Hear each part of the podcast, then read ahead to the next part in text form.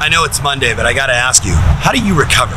I just came out of four days in Las Vegas with several thousand of my clients on and offline, and I know how much energy I put into my business. I know how much energy you put into your business, whether it's eight hours a day or 12 hours a day or more.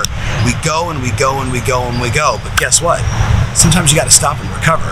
So I know you're hearing this on Monday. Maybe you need to think about this weekend.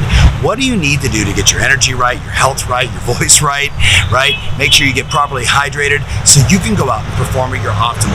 I spent some time with my buddy Tim Grover. You probably know him as the author of Winning and Relentless, trainer of Michael Jordan, Kobe Bryant, Dwyane Wade, and so many others. And we were talking about the fact that even the best of the best, they get an off season. Well, in business, we don't get an off season. We go 24 7, Monday through Friday, or whatever it is, you know, 365 days a year, but we got to give ourselves some rest. We got to start tracking and measuring. What do I put in my body that gives me optimum energy? What do I do the night before that gives me optimum energy? What do I do throughout the day that makes me feel light and energetic and focused and ready to go out and solve problems versus what do I do that maybe stops me?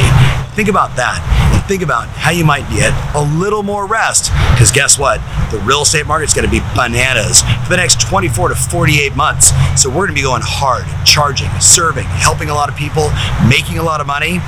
But I don't want you to grind so hard that you turn to dust.